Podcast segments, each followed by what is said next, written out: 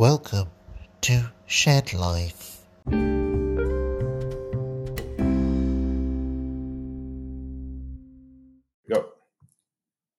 All right, welcome everyone. Today we're joined by B-San. He's a Londoner who's spent three years teaching English in China. B-San, how you doing, mate? I'm great, mate. I'm great. Uh, happy to be in a shed. good to hear, good to hear. Oh, well, uh, you know, one thing we got to start with China virus, Kung flu, all this rhetoric.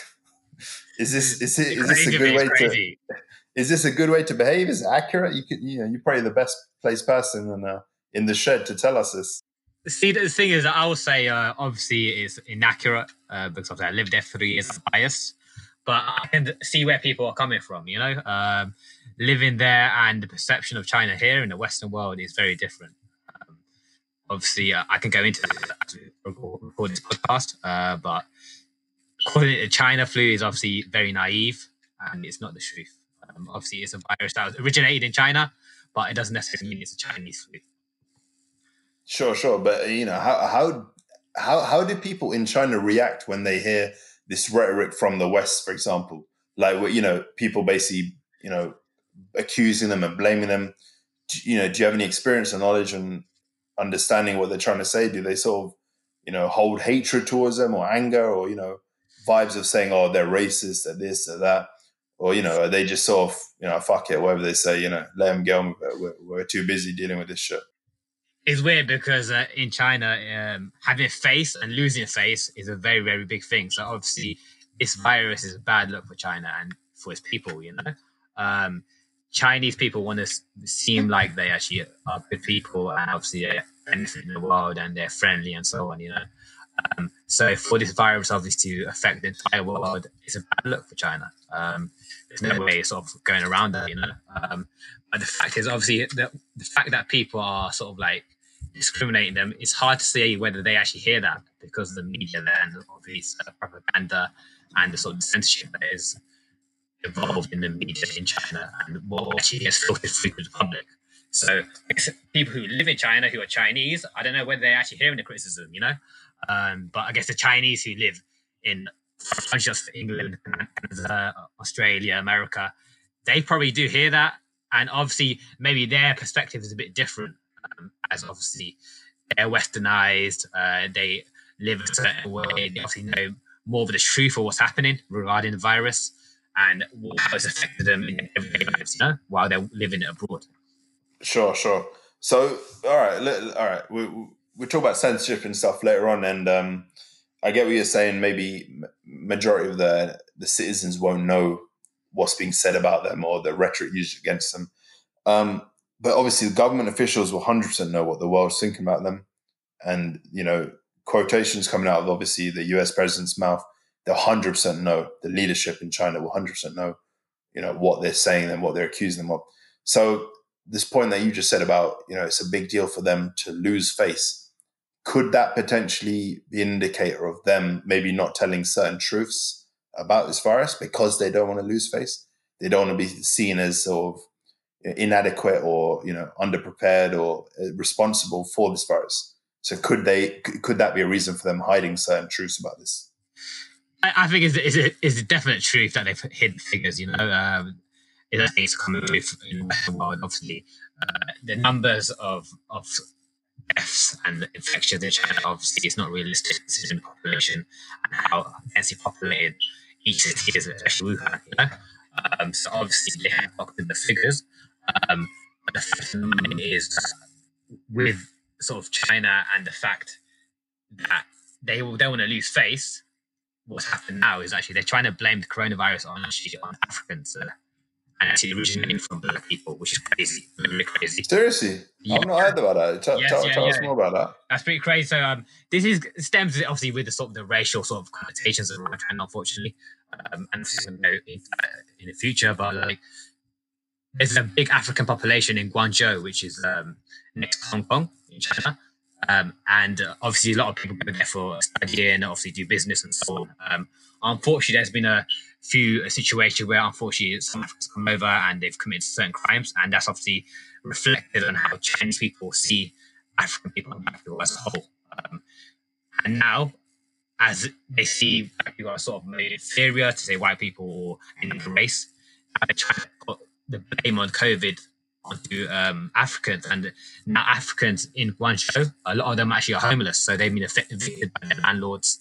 Uh, they're sleeping on the streets because uh, they don't want to separate them away from the general public, which is crazy, and, and make them scapegoat, which is uh, obviously nuts from our end.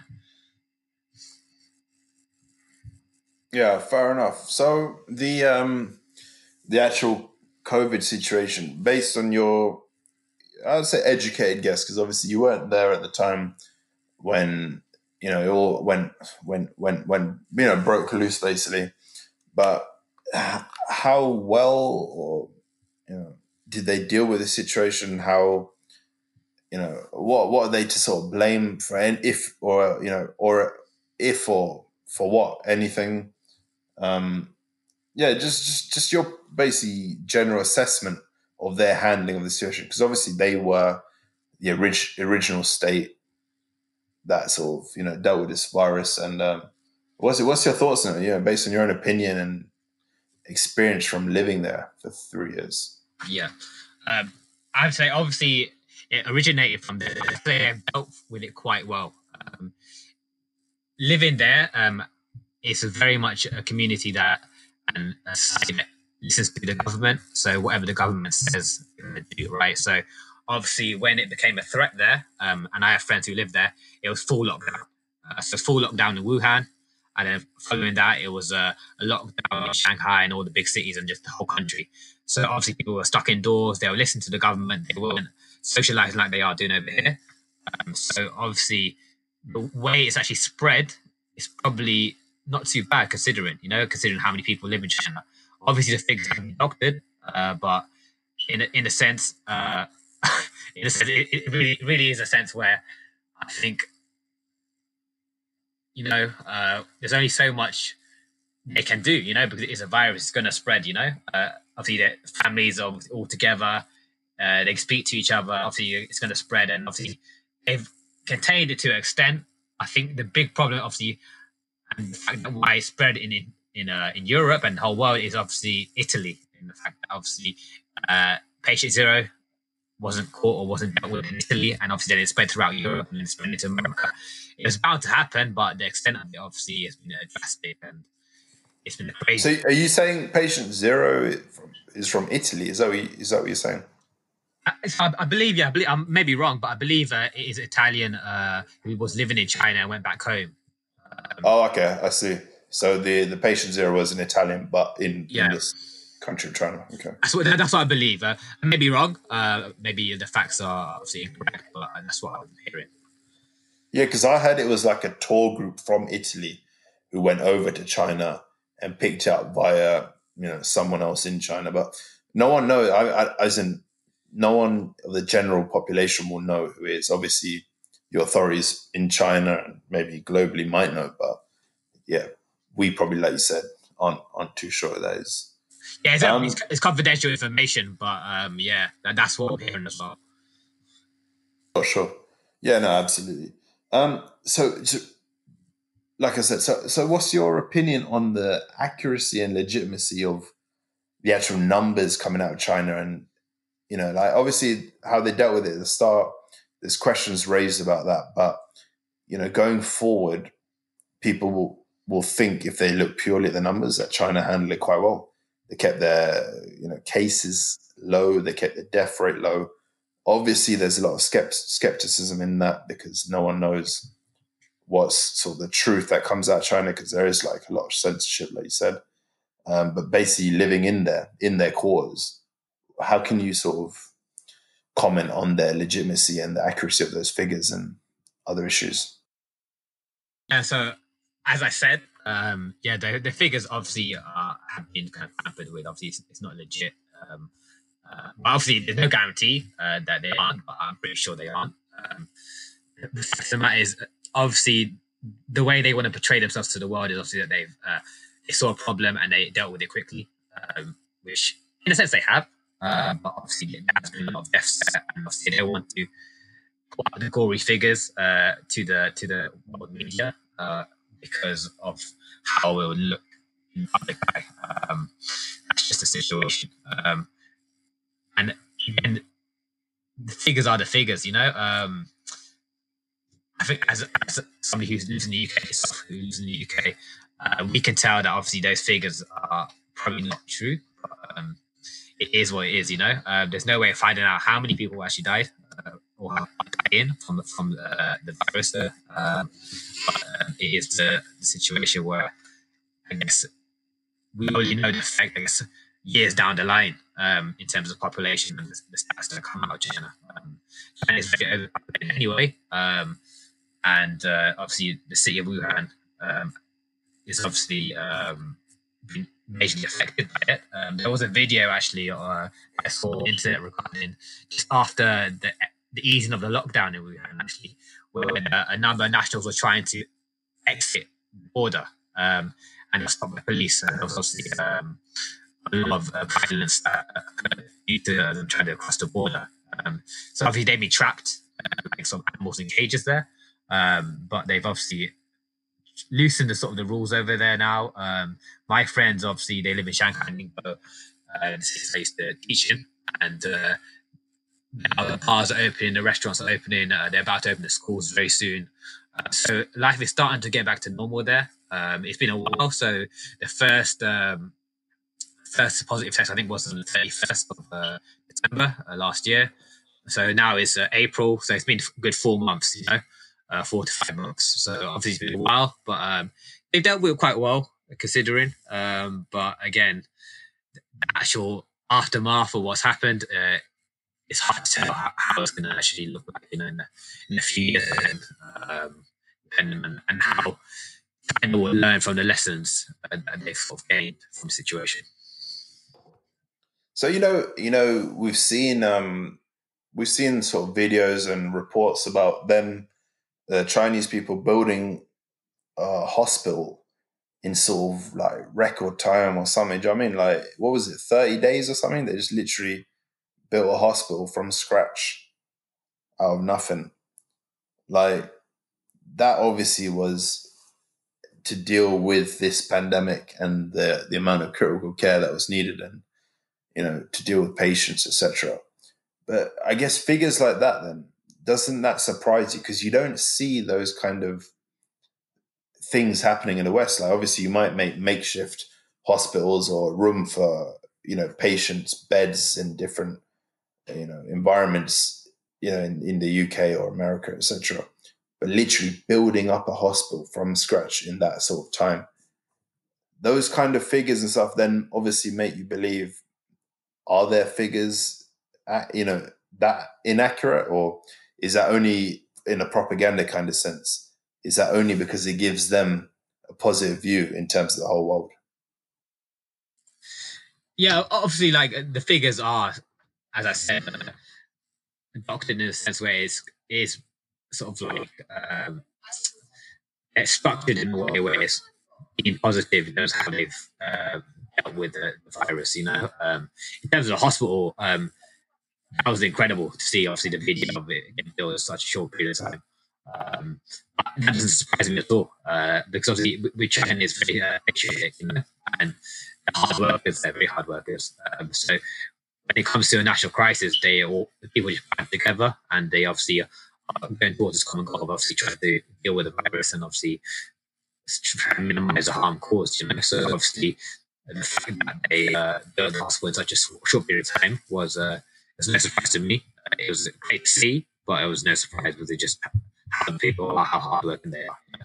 Um, in terms of the figures, uh, as you said, like, obviously the, government want to put a positive spin on it. You know, it's, it's not a good look for everyone. Say even if this say this virus originated in the UK or in Gibraltar or in Madagascar, you know, uh, obviously the government from whatever nation it originated, obviously they will try and minimize sort of the negative um, factors or influences on the, on the, country and how it sort of how the country see China. Because China is obviously is a growing superpower. And uh, the fact of the matter is that in the superpower, obviously, it's all about PR as well. Um, it's not it's not just power; it's about PR and how people perceive uh, the country. So obviously, there's tourism, there's obviously business, there's um, numerous factors which, obviously lead to the brand of the country. And obviously, with China's ambitions of becoming the global power of the world, this perhaps wasn't a good look. So obviously, government of to for ways to spin it in a positive fashion, and uh, you can't blame them for that, you know. Yeah. Okay. No, that's fair enough. Um.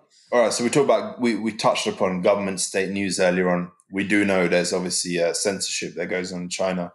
Um, from your time over there, did you did you notice major discrepancies in sort of the government state news uh, and the censorship? And obviously, obviously being a Western guy, you, you know what's going on around the world and the you know the place you come from. You know, in the UK, did you notice like major discrepancies in terms of what was being told to the Chinese citizens and from what was actually you know told in the Western world, I guess, because that obviously plays an impact in, uh, I guess, in this uh, Corona situation as well, right? Yeah, yeah, I did. Um, uh, the media there is very, very sensible by the government. Um, uh, to actually access Google YouTube or many of the Western media outlets uh, in China, you need a VPN, which is special software which allows you to access uh, these websites. Um, otherwise, if you don't have a VPN, you have to obviously just go on Chinese media sites, um, which obviously is unfortunately is biased towards uh, which obviously is how it is. Um, so if there's any negative story about China, um, it's probably uh, reflected in the Chinese media. Uh, so the majority of the nationals who live there obviously don't use a VPN, and their views are kind of um, what would you say? Just it's kind of uh, the way they think of things and how they think about certain values and certain ways of acting uh, are sort of skewed by the government and what they want people to think, you know, uh, and just generally, oh, as a whole, you know. Um, yeah, yeah. No, that's fair. I mean, I'm intrigued. I'm intrigued. Like, if you're if you're a Chinese national, you all you've heard is the state news and then suddenly you make your way across. I don't know as a as a student trying to get in a university degree or whatever in, in the UK or US or something, because we know there's a lot of um, international students who attend these courses. Mm. Um, you know, I, I, guess it'll be difficult for you to say because your your sort of route was the opposite, but their sort of mindset, suddenly hearing this censored, watered down data, which kind of sheds their country in a, a certain light and then suddenly going out and hearing maybe slightly more freer version of that. And I say slightly because I still think um, there's obviously the Western media is obviously not uh, perfect. But yeah, just you know, I don't know if you spoke to anyone or you knew anyone who had that experience, and or even yourself. I mean, maybe returning back after three years back to the UK, was it a big shock or was it a culture change? Did you realize, oh shit, the amount of propaganda or censorship is actually uh, it's turned my head quite a bit. See, now I was obviously delighted to come back just to UK for numerous reasons, but uh, the media was one one of the factors. You know, obviously being able to go into and have a sort of wide array of different sort of sources, different opinions was really positive. It's, it's something that you don't really um, unless you're on the VPN. Um, the, the stories there, um, obviously, with in terms of the nationals, actually, the nationals sort of go abroad and maybe learn about other ways of living and how other people are sort of are portraying news. Um, you see the obviously situation in Hong Kong um, recently, and, and that's actually kind of the crux of that sort of protest is actually to do with obviously freedom and having the opportunity to do what they want, read what they want, uh, act how they want in a sense. And the, obviously, China want obviously have Hong Kong under their sort of uh, hand, under their umbrella. And the Hong Kong residents, obviously a bit more free and a bit more westernized, they don't want that, you know? They will not live the way, the way they are living, obviously, with a sort of a high of both the Chinese or sort of the sub, southeastern sort of uh, mindset with obviously the Western mindset. It's all sort of bonded together, you know? Um, so it, it, the media is, is pretty crazy because obviously you can also say the same thing here in, in the UK. Obviously, there's a certain um, right wing newspapers and left wing newspapers. Obviously, they're trying to influence news a certain way. They're trying to influence the read in a certain way. And it's very much obviously here in the UK, obviously in many other countries, you have the opportunity to choose what side, what sort of people you want to um, agree with. You know, um, over there maybe because there's less choice, less variety. Maybe you're gonna think about things a certain way. Um, which is, I think, that's the massive difference between the two. You know. Yeah, I mean that, that's a good point you raised about the Hong Kong sort of protest because that that for the Chinese government, I guess, couldn't have come a better time in terms of this virus because, I mean, what you, you touched upon, I think, well, well, I don't know exactly what they were protesting. I think it was that one of the citizens or something of Hong Kong they were being tried under Chinese law as opposed to traditional uh, Hong Kong law, which is obviously Western, right? Yeah. And um, I think they were trying to. I don't know. I, I don't know if I'm accurate or not, but they were they were keeping trying to keep the two two separate, almost like their own identity, because Hong Kong's obviously seen as its own kind of its own entity, right? Even though it's currently belongs to China or well, it was made independent from the British in the nineties, but um, yeah, that, that's an interesting topic. So I guess that you said the citizens out there obviously have a certain feeling as to how they should be treated and the laws they should be following, which may be completely different to mainland China. Yeah, again, so as, as I was saying, so there's less freedom, obviously, in terms of how you act. Um, there's, there's a sort of running gag, uh, as I explained in, in China, where you're always being watched. That's a viewpoint your phone, with your phone, with obviously what learn on the internet, laptop. Um, and they always being followed. Um, so you have to kind of watch what you say at all times. Um, the thing is, with the nationals there, so when they do go abroad, maybe they do like it. But some also do miss it. They do miss the fact that obviously in China there are numerous things which they're doing really well. You know, for example, the, the crime there is very low. I consider uh, in obviously many of the Western countries. You know, um, but is that is that is that crime reported crime? You may be basing that uh, sort of judgment on, or is it like crime you're talking about in terms of witnessing certain issues? Is it basically what the news again is saying? Okay, crime rates are low, or this is how many robberies or killings or whatever we get a month, a year, etc. Again, it's controlled by a certain state of a certain sense of uh, censorship, right?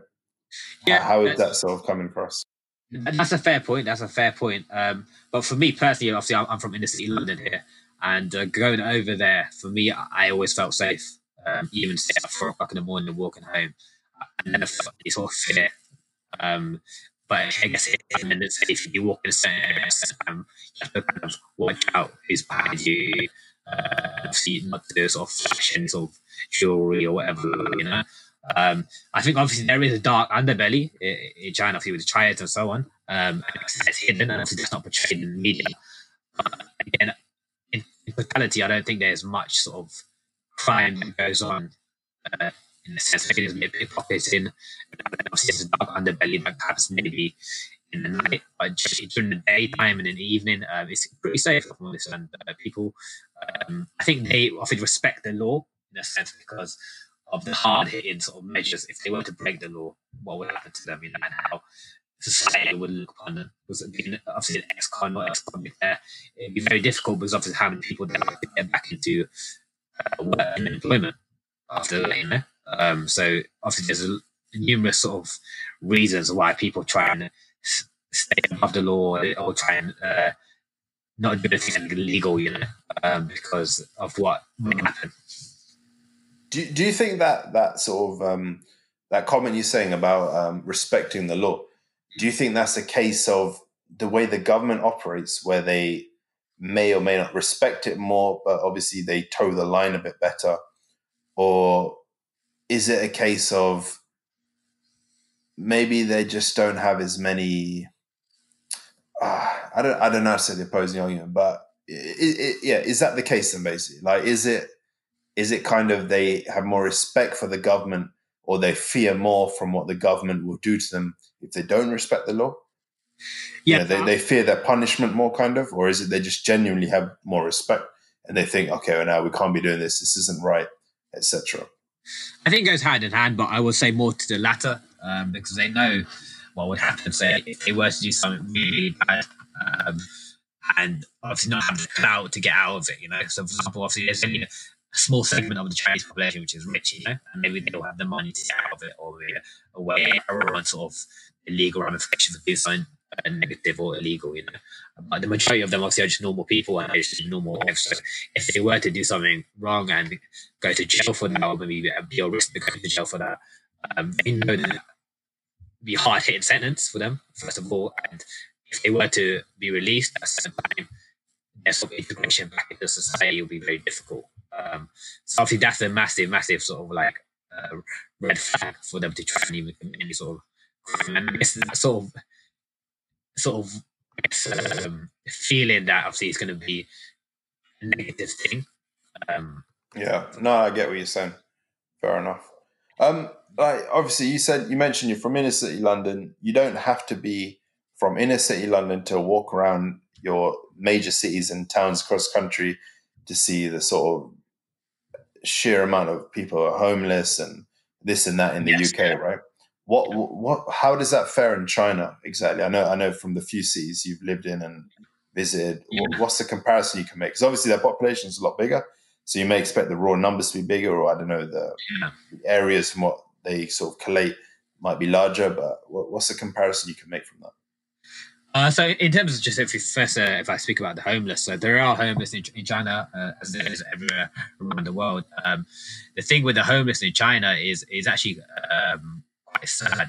Um, so in China, a lot of the homeless actually are either disabled or they're, they're elderly or they have some sort of mental disorder, um, and a lot of the time um, they're used as sort of like um, like circus like gangsters to get money so these uh, individuals are just placed sort of famous tourist attractions or uh, like shopping plazas or outside shopping plazas or sort of shopping centers or popular sort of areas of publics or footfall. And obviously they're begging for change, begging for money. Uh, and they're actually working for somebody, like a gangster or a triad who's actually getting the majority of uh, what they're earning and maybe pay them a little bit so they can survive and work the next day, which is uh, very, very sad, you know. Um, and in terms of just general like poverty there is poverty, you know, so there's a lot of inequality. Uh, but the rich are the very, very rich, you know, um, and you can tell they're rich, you know, um, and they're in China. It's very uh, materialistic, you know. Uh, money is a major thing. So if you do have money, uh, people do like to flash it and show their wealth because again, as I said earlier, so China is about not losing face, you know, um, but also showing that you're wealthy is also a, thing that's kind of um, encouraged um, so if you are wealthy, it shows that you've made it. You know, uh, like Mama made it. Um, in here, in in sort of so obviously not everyone can actually live the lifestyle, um, and obviously a lot of people obviously just live sort of from uh, week to week, day to day. Um, so a lot of restaurant owners they have small restaurants, uh, and it's just family businesses. There's a lot of family businesses there, and they just live in pay the bills so that they can survive. So it's very much a, a weird situation in terms of how the rich live and everybody else lives. Hmm, interesting. Yeah. Um, just just going back a touch, the when we were talking about Hong Kong, the protests and all that, do you, from your own point of view, find the timing of the whole virus being um, sort of out in the global domain? Do you find any of that suspect at all? I mean, obviously, that's the case. That is technically a conspiracy theory. So, just in general, your thoughts on the conspiracy theories which are coming out uh, from this virus, and that one, I guess, in particular, start with. Yeah, um, again, it is hard to say uh, what's true or not. Um, I can see where the conspiracy theorists are coming from, you know, because uh, it is very much uh, um, it works for it works for China that this has happened, you know, uh, and the fact is when this is all over, there's a good chance that for a business sense, uh, China are going to be in the benefit, you know, um, because obviously as a Western society, we're already over on China in terms of our businesses and how much we use them for manufacturing products and so on.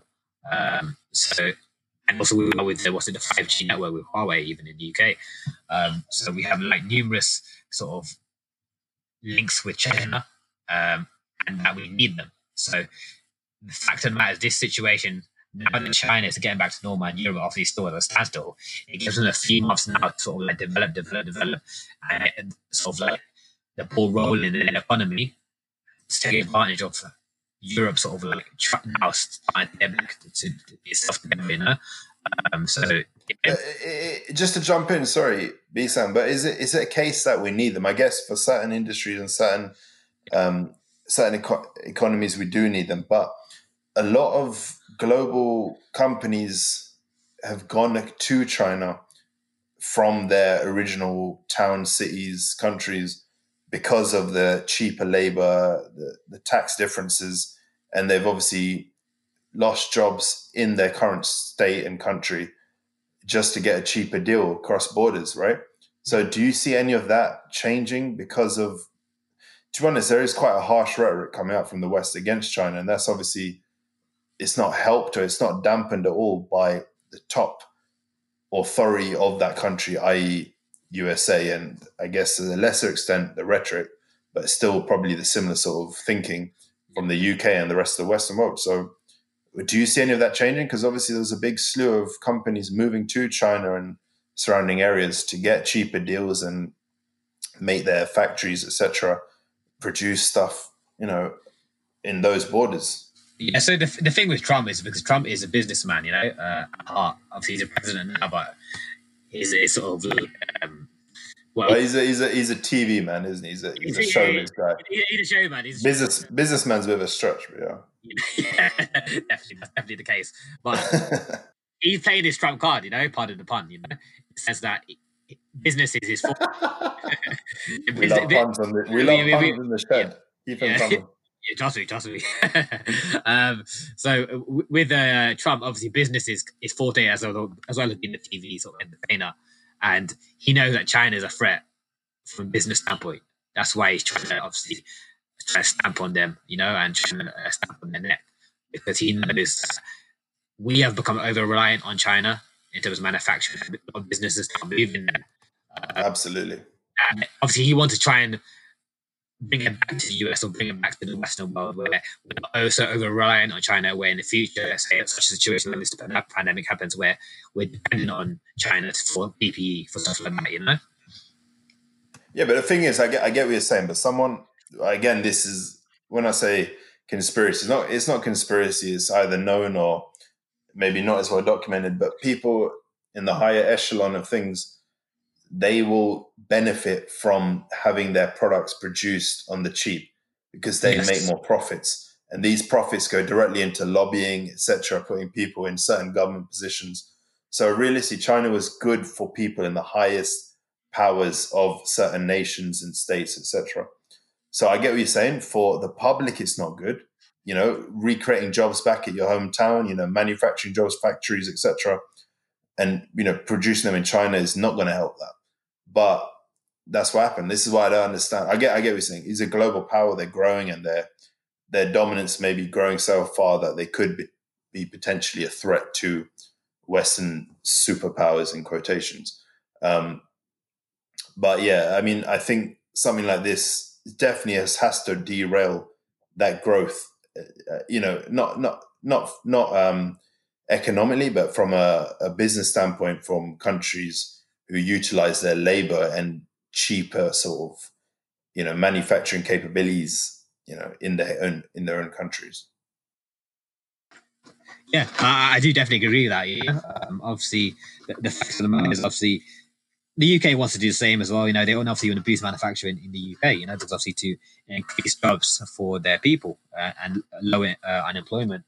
Uh, but the fact of the matter is, the businesses, obviously the global corporations, they want to look at their own profit. And the fact of the matter is, in Southeast Asia, that's where the cheapest labor is generally, or even in India. You know, um, and they are going to obviously look after their own bottom line rather than obviously their own home countries bottom line, if you know what I mean. No, yeah, absolutely. Yeah, yeah it's, it's, and that's natural. You know, if you're in that position, you're going to do the same, um, unless you super super poor to obviously uh, create jobs for locals or um, you want to help the country that you live in, uh, and you don't really care about profit too much. Um, you're always going to go. Well, no, well, Bisan, to be fair, that, that the way you sort of um, initially uh, portrayed Trump, for example, as oh going against China because they're taking jobs away from the American citizens. That's what you would want in an ideal kind of president or candidate. Do you know what I mean? You'd want to keep those jobs back in your home country. You wouldn't want because these are corporations obviously have that control, and obviously he stands to benefit from that as well. But um, yeah, in an ideal world, exactly what you're saying is what you'd want, but obviously that's not the case. Yeah, yeah, that's true. That's true. That's true. Uh, business is a weird thing, you know. Like with, with, the Chinese businesses, they are on the grow as well. They are, are on the come up, you know. Um, there's numerous Chinese businesses that have really developed, especially the mobile phones and technology. So Huawei, Oppo, um, they've all really, really started to make a claim into the mobile phone market, and that's it's, it's, I think it's continuing to happen, you know, um, as, as, things go on. You know, um, the Chinese companies are well run. Um, they know what they're doing. They're very efficient. Uh, the manufacturers are on point, and uh, the way the country is run is very much rely very much uh, reliant on technology over there. And sure, yeah, you have to use your phone to pay for stuff through WeChat and stuff. You know, um, and mm. there's a lot of technology which is advanced in how society runs over there which maybe the UK and other places in the Western world maybe we're a bit behind you know. Um, so they are doing a lot of good things over there as well. Yeah, just, just go. Just sorry, man. Just going back a sec. You know, you, you mentioned WeChat. Uh, for majority of listeners from the West, obviously they may not know what WeChat is. If you just elaborate on what exactly that is, that's if all right. Yeah, of course. Yeah, so WeChat is actually owned by a South African company called uh, uh Tencent. Um, but it's uh, got a software called WeChat, which is um, very similar to WhatsApp in a sense. Um, it has a few extra features uh, where you can pay for stuff using the WeChat wallet. Um, you can pay for uh, train tickets. You can find train tickets. You can uh, obviously video call, uh, audio message. Um, you can pay your bills through WeChat as well, uh, which is quite beneficial. Um, so I'm, I'm right. I'm sorry, but I'm saying I'm right in saying WhatsApp, for example, or and maybe even text messaging and stuff that doesn't actually exist then for the the nationals of China. So WhatsApp is not popular in China because you use a VPN, obviously, to use it. Uh, WeChat's the main sort of communication software over there. Um, that and QQ, uh, which QQ is more of a thing for kids, really. Um, it's more like QQ music. So it'd be kind of like uh, Spotify with a bit of a chat feature. Um, but um, WeChat is the main, I guess, WhatsApp that they use over there. Awesome, awesome. Yeah. So WeChat is also a good way of actually transferring money as well. Uh, so they have a thing, a feature called WeChat Wallet, uh, where you can transfer funds uh, through your bank card. Um, is that is that similar to sort of your Apple Pays and Google Pays? Yeah, yeah, yeah, exactly. Yeah, very similar, very similar. But it's all in one app, which is really cool. Also, if you wanted to pay someone like one of your mates for something, you wouldn't have to ask for their uh, bank account number and know, no, sort no, code, for example. Exactly. So you just have your, them as a WeChat friend, and then you just transfer. Ah, okay. It's nice. pretty cool. It's pretty cool, actually. Yeah, it sounds more efficient. Yeah, it is. Yeah, it is. Yeah. Awesome. Uh, just just one more question. Going back to the, um, I know we were touched upon the conspiracies and this and the other. There's one which is sort of um, standing out quite a bit, and that that one was the um, the potential of Wuhan. They had a biological weapons lab in there, and they were producing some sort of biological weapon, i.e., coronavirus, and it sort of accidentally got leaked. And because it got leaked, they kind of blamed it on the wet markets. Um, based on your experience and knowledge, obviously being out there and just your general force, you know, what's your sort of response to that? Again, so this is this is not the conspiracy theory. It could be true, it could be not. Um, the, the fact of the matter is, the, the wet market obviously in the past previously has caused a lot of these viruses. So that probably is the reason why the virus spread. Um, but in terms of this sort of conspiracy, of course, it potentially it could have happened. It could have happened. Um, again, as a way sort of to pursue uh, like Chinese government interests. Um, but for me, I wouldn't really believe that if I'm honest, um, because again, although China is overpopulated, as I said, they're very uh, uh they care about their people generally. Um, so I, I, don't think they would sacrifice their people just for. No, but this, was this was saying they were they had a lab there, secret lab there, biological weapons lab. Like most military sort of you know weapons that you're producing, they're not they're not going to be advertised too much. They're obviously going to be done kind of underground, or they'll be obvious, and you know there won't have citizens around them. But this one was well, apparently again it was a secret lab, and accidentally there was some kind of spillage or something, and uh, it got out into the general public. So obviously to to mitigate those circumstances, they might have blamed it on the most obvious choice, which is historically, like you said, been a case, you know, been a source of a virus, which is the wet markets. Yeah, uh, again, so I, I, don't know how much to add to regarding this because, like, it's hard to say because I'm not living there now. Um, um, whether they are doing that uh, sort of uh, slyly, uh, that wouldn't surprise me at all. As, I, said, because obviously that would help them in terms of the, the war stakes. To say if something were to happen and they were to World War, they obviously would defend themselves and be obviously a, a great superpower. Um, so that potentially could be a situation that's happened. Um, whether there's any truth behind that, again, it's it's, it's hard to say. Okay, awesome. Um, all right, I mean, let's let's get on to um, well, wet markets in general. Have you ever visited any of them? Yes, I have actually. I've, visited quite a few of them. Um, so it, it's kind of weird actually. So even if you go to your um, local uh, Walmart or Asda or Tesco over there, um, they have like raw meat on ice there. So you would walk past, say, the, the fruit, the veg, and you're in the meat section.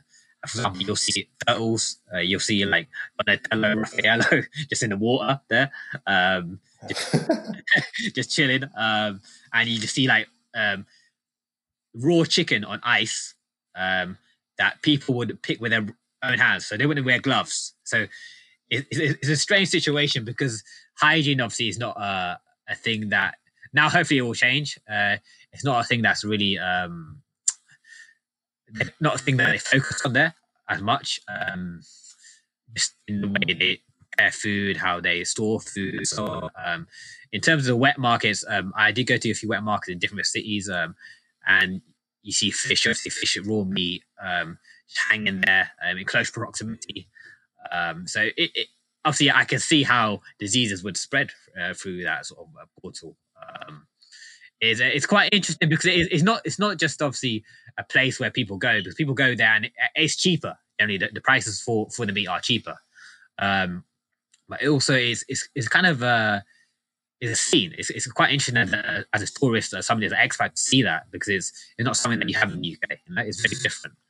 Um, yeah, it, it, is is the is the meat there more glamorous? When I say glamorous, I mean in the case of your bats and your you know, wildlife which you would, like you said, as a Westerner, wouldn't expect to kind of see in these places. Uh, if I'm honest, I did not see any bats when I was in, in the wet markets in China. When I, which the ones I visited anyway. Um, obviously, I, saw different sort of birds, different sort of meats like chicken, snakes, um, scorpions, and stuff like that. I, I, didn't. I didn't see any bats per se, uh, if, if, I can remember properly. Um, so I think those are certain niche uh, uh, markets in certain cities, um, and also rural areas. I think are more. I think it's more apparent where you see these sort of like more glamorous or exotic creatures uh, on shows for customers to enjoy. Yeah. do you do you know much about the laws, uh, regulations, you know, the legal sort of um, side of which kind of animals and things you can kind of get on these wet markets. I know you said in maybe in the rural areas you might see maybe more when I say quotations exotic animals etc. Mm. But um, yeah, do you, do you see what's the most exotic animal etc. Whatever you kind of saw in these wet markets? Yeah, so, so for me, obviously, I, as I said, so I haven't seen too many exotic animals. I've seen snakes and um, I think I've seen a, alligator as well. Um, oh, that's fucking exotic, bro. Yeah, yeah, yeah. I guess that is quite exotic. Yes. I've seen those crocs, you know. it's better than seeing a pound of tuna or whatever. No, yeah, yeah, that, that's true. That's true. Very much more glamorous. You know? um, yeah, so I, I, I, have seen that. Um, but again, in, in terms of the laws around it, um, I, I, know they've t- recently tweaked it after the outbreak, um, but I believe now it's coming back to normal. Uh, it's very much the case because unfortunately over there, um, as I said earlier, um, people need to survive, you know, so they need to make some money to survive, and they're willing to eat maybe some of these more random meats as is a form of substance for them, you know. And obviously, there are certain animals where it's glamorous to eat them, you know. Um, so I believe like the pangolin, where this uh, this um, coronavirus actually I think spread from, um, from the bats to the pangolin to, to the human. Um, I think that's very exotic, and I think it's uh, I guess it's, it's a, um, a thing like caviar that rich people like to eat. But that, well, that's the thing, though, Bisan. Like you say, it, it is exotic, right? It's also if it, the more exotic it is, surely that must mean the more rare it is, and the more money it must cost, and the rich people do. So why would the rich people go to these wet markets, like to get the? All right, fine. The wet markets might be the only place they can get these sort of exotic, luxurious animals to eat, right? But it, it, as in how how is it sustainable? Like it doesn't make any sense. It's sustainable in in, in sense. Obviously, it's like I'm sure like the rich people would not go there in person to buy these, these animals. Um, I think especially wet, wet market where it's uh, especially sort of like prepared for them. You know, um, I'm sure they send somebody to get it for them uh, or deliver to their doorstep. Uh, but in, in, terms of um, the, the, sort of feasibility of these wet markets, how they're profitable. No, but listen, let me let, me just go back to it. So we're, we're talking. All right, I might not have said it properly, but you're a rich person. You're said you, we're saying that the um, the Chinese culture is to show face and to show that you know appearances matter the most, right? You you want to prove and show to the general population, which is so much more condensed and arguably the rest of the world, you know, the closest rivals are maybe India. But you will say, okay, I'm a rich guy. I'm going to walk around these wet markets. I'm going to pick the most exotic, luxurious animals I can find to eat, you know, in comparison to all these, you know, not in a rude way, but peasants who maybe can't afford them. They just maybe capture them for me. Yeah. You know, why wouldn't you go yourself to show show that kind of face and, you know, th- that that's who you are. Do you know what I mean? Hmm. Uh, yeah, yeah. I, guess you could, but I guess in, a sense, like, I just because who's going to see you around your dinner table eating, uh, you know, a fucking alligator or whatever it is. See, the, the thing right? though is in China, you in public. Yes, yes, I, I know where you're coming from, but so in China, it's very much a case where it's not a, people don't eat as individuals; they eat together, so they share meals. So, say a rich person may actually buy a say alligator, buy a whatever, some sort of animal, so that they can bring it back and then they cook it and run a dinner table with guests, but also wealthy. They can show that they have it, if you know what I mean. So yeah, no. They get, so they can they can flaunt it in their own sort of space where they live or where they're going to be dining at. They won't necessarily go there uh, to flaunt the fact they can buy it, because they can buy it anyway. You know? um, it, it, doesn't really add anything to their, their sort of face for them to be uh, in person to the market to buy it. You know what I mean? Yeah, fair enough, man. You know, you know, one question I got asked though, like the, you know, obviously since the start of this corona and all this lockdown stuff, people circulate videos, you know, about Chinese sort of, you know, uh, eating sort of cultures and how they do things, and a lot of the, a lot of the stuff which kind of maybe um, chokes a Westerner is how you see a lot of Chinese people. When I say a lot, obviously I'm talking about videos, so it might just be a couple of videos isolated in comparison to the billions of population. But how they show them eating live animals like fucking frogs and toads or bats or you know whatever it may be, live animals. I don't understand. Like this is one thing I'm trying to get from my head, and obviously I'm not I'm not programmed to understand how it's like to eat live animals. But just from your point of view, knowing people they're living out there, what what you know, what, what's your take on that? Yeah, so again, that that was so I've seen some of these uh, animals uh, sort of videos. You know, um, obviously I saw the the video of the guy eating the frog, the live frog, the head of the frog. That was, that was disgusting. I'm, I'm not gonna lie, disgusting to, to watch. Um, but uh, it, it, was good. None of it was nice to yeah, watch. Yeah, see, see, see Kermit's little face, man. That was a muppet, really. Though, no? yeah, that's a, that that wasn't good, no. But um, in terms of that, that that guy, I think that guy did it as a dare, you know, because um. Well, mate, the guy. The, well, you might say the guy. Um, the the video I saw was a little Chinese boy, like under the age of five or something, eating a live toad, and their really? parents okay. or guiding guardians, whatever, literally giggling at him, saying, "Oh, look at this frog squirming away while he's fucking sucking on his head." It's disgusting. Oh yeah, yeah, I've seen that one as well. Yeah, yeah, it's, it's crazy, it's crazy. Um, I, I think that all it stems to the fact that obviously over there, um, the treatment of animals is not the best, unfortunately. Um, uh, animals, obviously, like in the UK, uh, what they say, like dog is a, a man's best friend, right? Uh, over there, animals aren't seen as equals to humans or close to equal to human. Um, uh, animals are seen as sort of like luxuries in a sense, you know. Um, Well, wait, wait, wait, all right. I, I get exactly where you come from. However, speaking as a potential Chinese advocate, you could also say the same thing.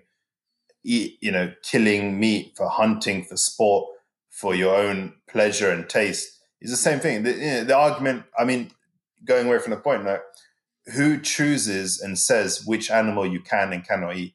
Like, who makes the rules? Like, That's true. which animal, you know what I mean? Like, you, no one can tell you that, oh, you can't eat this dog, you can't eat this thing. Uh, you know, my, my kind of question was based around, you know, do people who you know, locals, etc., do they have an inkling towards why people in China, from the videos, purely the videos, which might be propaganda, why they enjoy eating and sucking on maybe live animals? That's kind of my more my question. I, I think it's just lack of education from their end, you know. Um, it's not much we can add to that. It's just that education. of don't think it's wrong. They, again think animals are like an object or something for people to enjoy. Um, and then feelings. Um, But again, a la- lack of education again is it's a lack of a certain type of education. Because, like I said, who knows who says it's right and wrong to eat a cooked animal against a raw animal, right? yeah, exactly, Right. exactly. If you if you go to a restaurant, you ask for a steak, you might ask for it raw, raw enough where it's close enough to basically being a live animal. It's just Yes. not squirming on your plate. You're still having all the bones, uh, the the blood, and this and the other. So, you know, I I, I can understand that point, right? It's it's. I don't think you can say to anyone in the world, I don't think it's right to say what you can and cannot eat if you're eating another animal, right? Like if you're saying, "Oh, I'm eating scorpions," they'll be like, "Fuck it, why are you eating scorpions? I'm eating frogs." Like, who you know, they might look down on you, they might look down on the other person, but you can't say this animal's right to you and this animal's not. An animal's an animal. They're Yeah, lesser than humans in the sense of the biological food chain, right? Yeah. Yes, yeah, hierarchy. Yes. But yeah, I get. I guess there's more like if you've if you've if you've heard any I don't know uh, statements or questions from your you know from your mates out there when you were there saying, yeah, I enjoy the live animal because it gives me the I don't know the thrill of trying to the thrill of the chase or something, trying to bite his head off before it wriggles out of my mouth, something stupid like that. Do you know I, I, what I mean? I, don't, I don't associate with those sort of people at all, you know. but um, I don't know, man. You seem like the kind of guy, you know, get a snake in his mouth and then see what happens. see, I, see, I, I'm fans of. Uh, see, I'm friends with people like Joe Exotic, you know.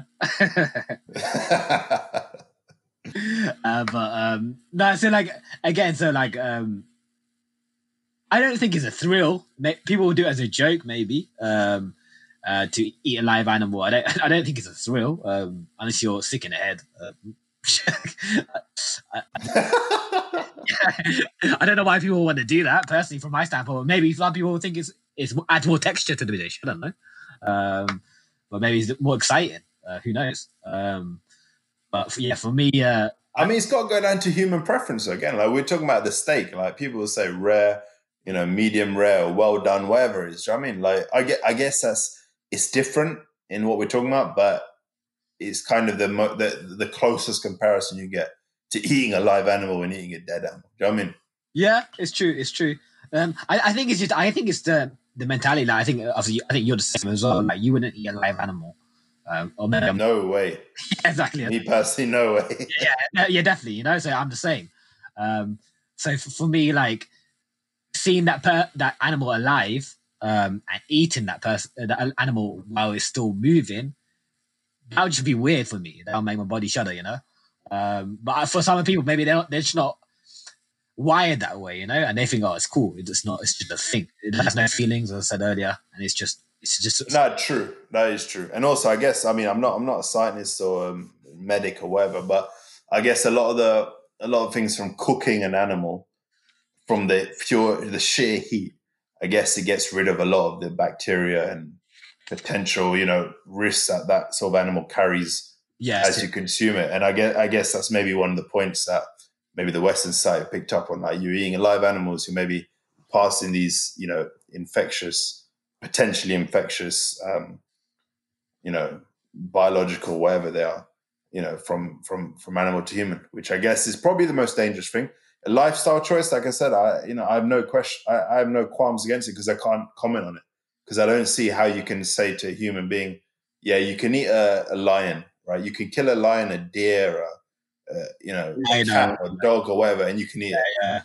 You know, I mean, you know, who's to say the chicken is less worthy than a fucking dog, right? Like, yeah, people will have their own beliefs and whatnot. Maybe, you know, I don't know, it might be religious, it might be not, whatever. But you can't actually tell people what to eat when you're eating another species of animals, I think. But yeah, I guess when we're talking about biologically, like a live animal, I, I don't know. I mean, that's where I get a bit grimaced out a bit. of it.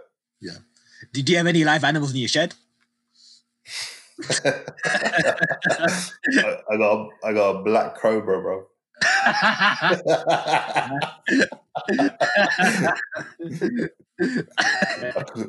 I called him B and just short, just B, nice and simple.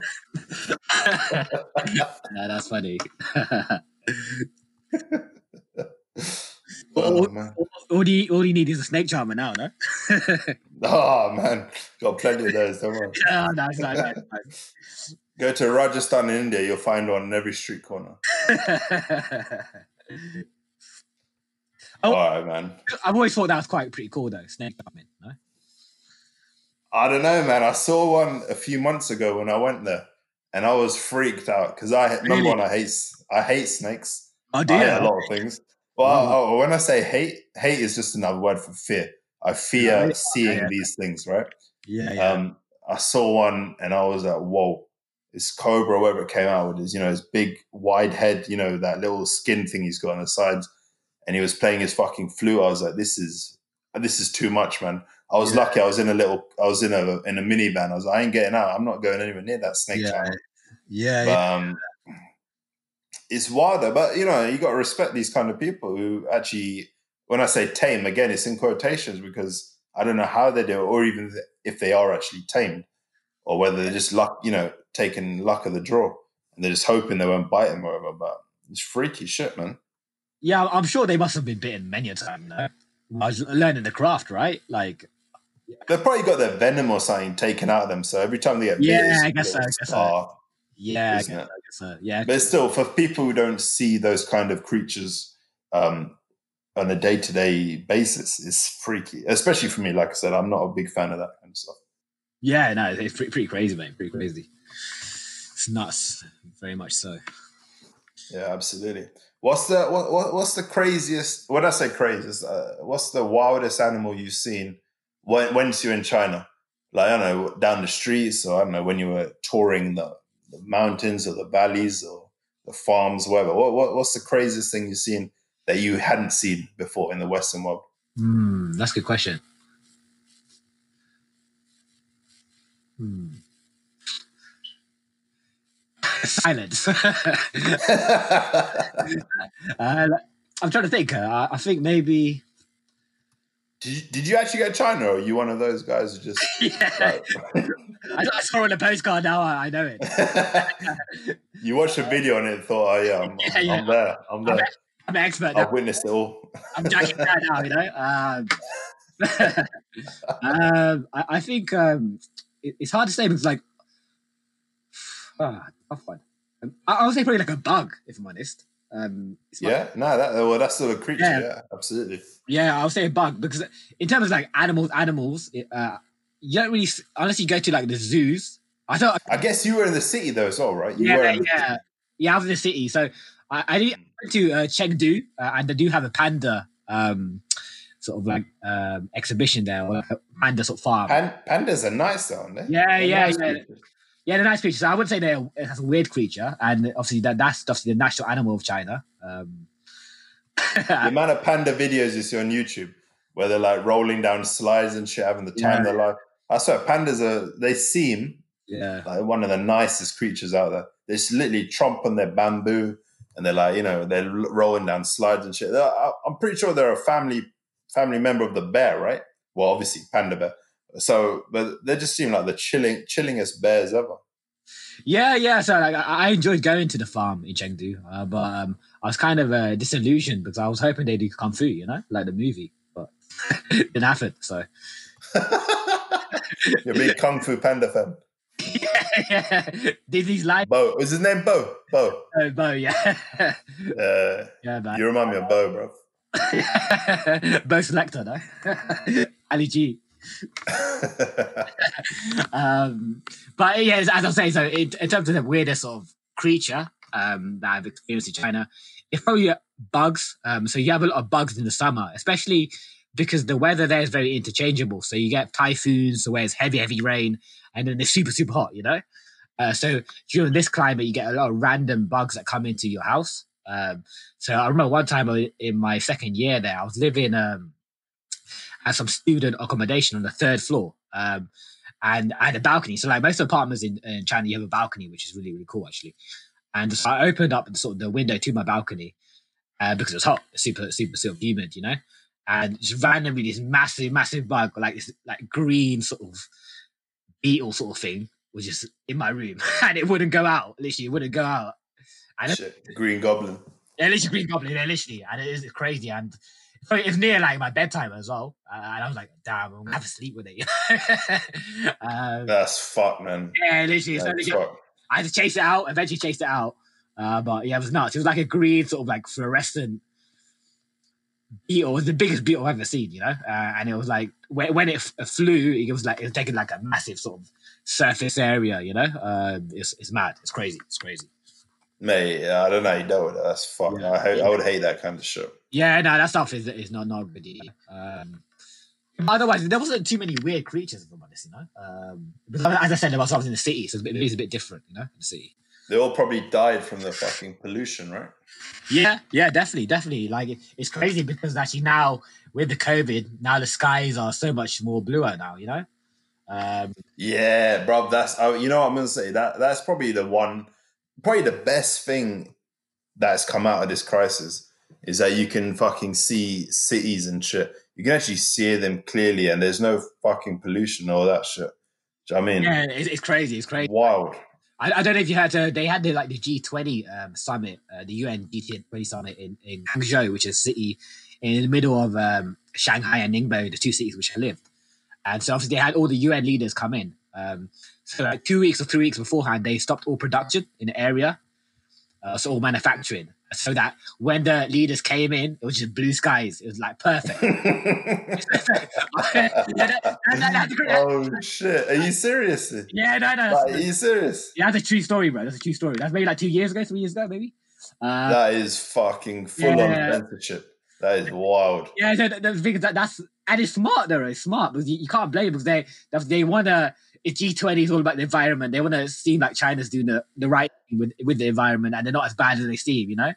So No, it's fucking it's fucking smart. But you know what? One thing I won't any any country that remains within that agreement, I have respect for because at least they're committing to something. yeah, However much I want to sort of uh, you know fix the numbers, they're doing something.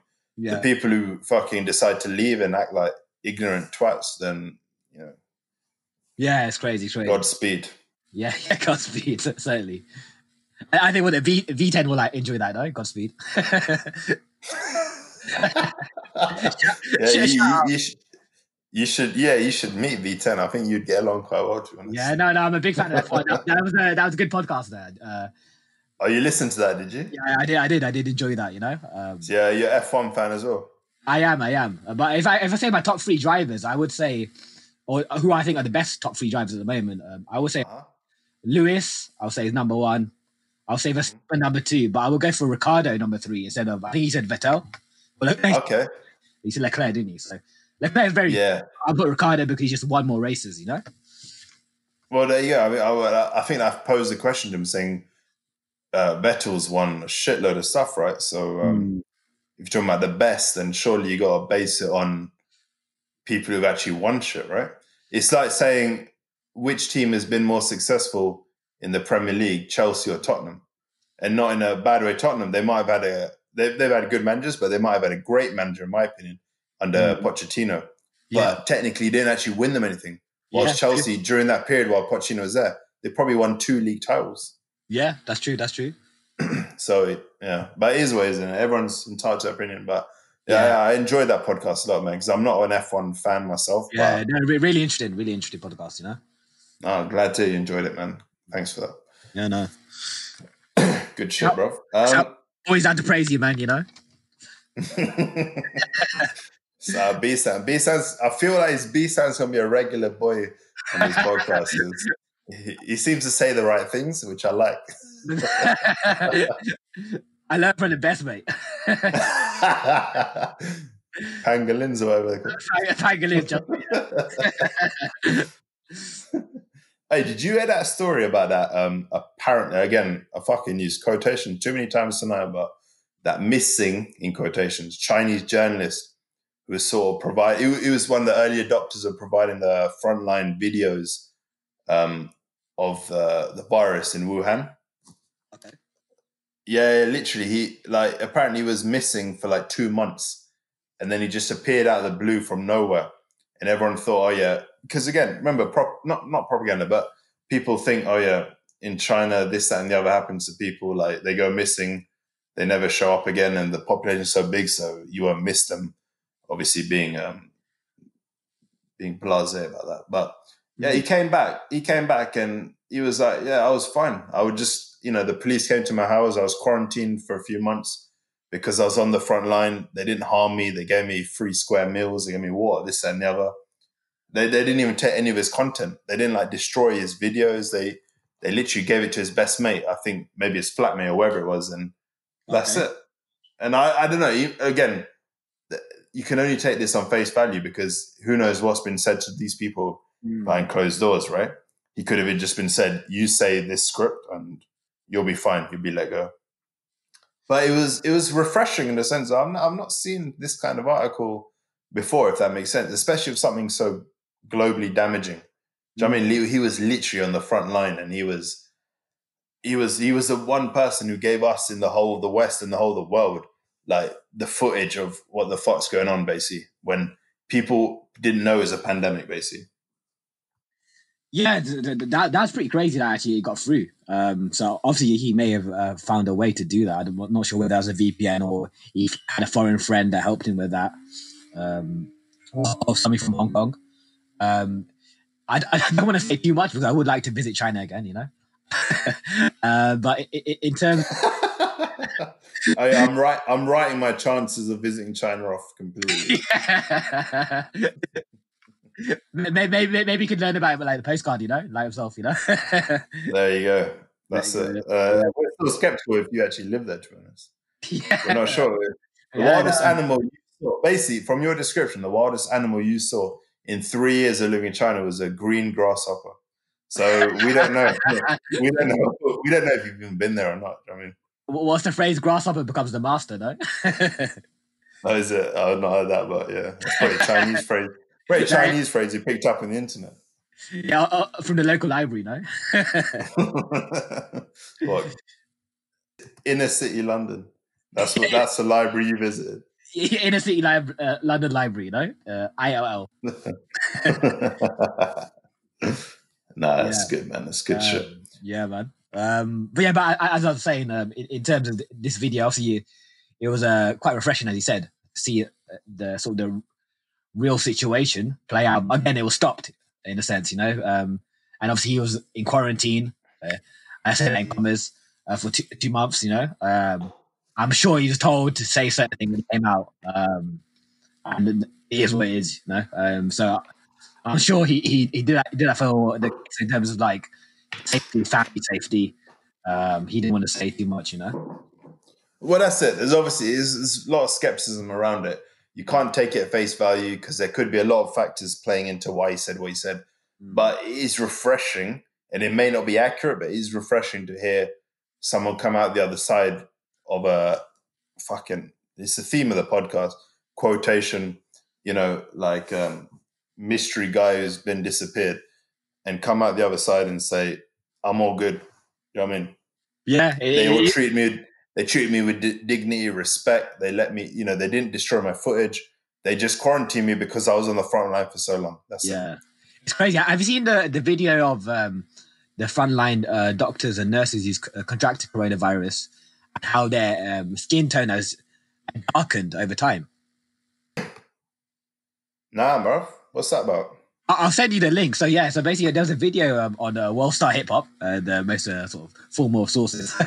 um, Is that your main source of news? World Star Hip Hop. yeah, forget BBC, forget CNN. You know, this is this is where I get my news from. You know. Uh, you know, I don't judge you for that because there's no news outlet you can really trust. To be honest. Yeah, it's true, it's true, it's true. Um, yeah, so I was, I was watching the video. So they had the pictures of these uh, doctors, which are healthy doctors. So obviously they just look normal, right? And then they had the aftermath once they have uh, contracted the virus and they were in hospital in intensive care, and they were super, super dark. The skin tone was super, super dark. You know. Uh, So what do you get? They got got like they got they what? They just generated more melanin or something. Ma- ma- I think it's because of the liver, right? So obviously the liver's uh, being overworked, getting rid of all the toxins, right, uh, from the coronavirus, I guess. And uh, Oh wait, these are doctors. yeah, the doctors. So what are the doctors doing different? Uh, they're just more in contact with these patients. Yeah, yeah. I think they, they're more in contact, so they're closer to um, the infection, I guess, you know? Um, and obviously, I, I think, I don't know whether it's still the case, but when the, the sort of virus started, first started to rear its head, there was a, um, people saying, the media was saying that um, if you're in close proximity to lots of people with the virus, you're going to get it worse. Um, so I think potentially that's what's happened with these, these guys, you know? Uh, There's nothing wrong with a bit of melanin there, is it, bro? Oh, no, no, no, no. Trust me, no, no. I know you can vouch for that. isn't I, I certainly vouch for that, you know? it? what, what, what, what, what's the phrase? What, the darker the berry, the sweeter the juice, you know? well, yeah. Let's just say you you basically make up the shed's diversity quotas, right? That's funny. That's funny. There you go. He's fucking chomping some pangolins or whatever, innit? Um, I know, but honestly, actually, that's, that's an interesting question. Like, yeah, I'll send you the link. li- I'll send you, yeah, I'll send you the link. It's pretty crazy, mate. It's pretty crazy. no, send send it away, man. But you know, Yeah. a question I got to ask: um, living in China, number one as a, as a British citizen, Mhm. and number two as a person of color, right? You know, a brown guy. Let's be honest. Yeah. Um, what, what was that like, and what was the sort of reaction towards you? You know, if anything. See, it, it- it's good and bad, you know? It's good and bad. So, uh, I didn't actually say this in this podcast. So, if my first uh, experience in China was a, in a city called Ningbo, which is not very famous uh, in sort of the Western world. Um, it had the same population size as London, which is crazy. Well, that, that bro, you know what? That that I'll stop you right there because that is actually nuts. You're saying a city which majority of the world outside of China is not heard of. Yeah. Yet the population and probably the infrastructure, if I'm not mistaken. Yeah. Like if you look at tower blocks and you know skyscrapers or whatnot, it's a big city, right? Yeah, so, so it's crazy. I, I've got the stats here, so um, do my research. so Ningbo, uh, the population is Yeah. 2 million, and London is 8.9 million. So obviously not much of a difference at all, you know?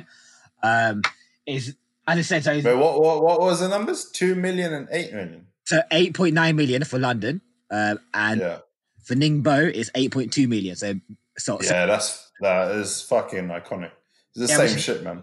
Yeah, literally same same stuff, bro. Like, uh, and the thing is, like, in that city, um, it's probably the size of Birmingham, if honest, you know, in the surface area.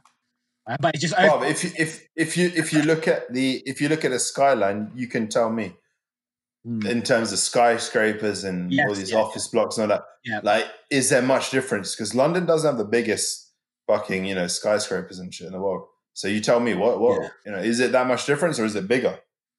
It's just there's so much more residential blocks and skyscrapers in, in, in China compared to in, China, Fair play. in London. You know, obviously in the city of London, obviously there's a lot of skyscrapers, but if you go to the outskirts or if you go to like the like normal inner city areas, it's not. So it's more houses, Sure. houses, right? Yeah. Uh, but in enough. China, most people live in apartment blocks, you know, uh, so the high Hmm. rises. Um, so there's a lot of tall buildings, so that's that dominates the skyline. Um, they're well, well, they're well constructed to there, so they do look good. But if you if you if you're a fan of just like natural beauty, maybe it's not the best, you know. Yeah. Yeah. Mm, So yeah, so um, as I, as, as I was saying, so uh, your question was um, in, in terms of moving to moving to uh, China and how, how how it was for me personally. So um, Ningbo is not as um, it doesn't as, as have as many expats as say Shanghai, you know, so it's not as uh, westernized in the sense. So, so going there, um, I was seen as kind of a celebrity in the sense, you know, and uh, I've always wanted to be famous, you know, so uh, I always wanted to uh, have a photo taken, you know.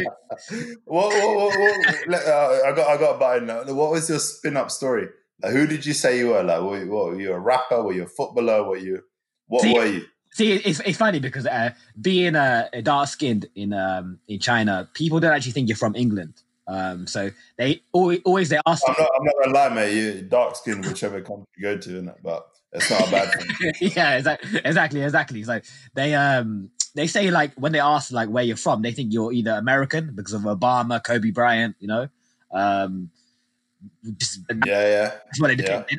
I think uh, being English, you're uh, white skinned, uh, blonde hair, blue eyes. You know the sort of typical stereotypes. You know. Sure, sure, sure. Yeah. Uh, so um, when I was over there, so like people will take pictures, obviously, um, because they haven't seen somebody of my ilk before, you know. Um,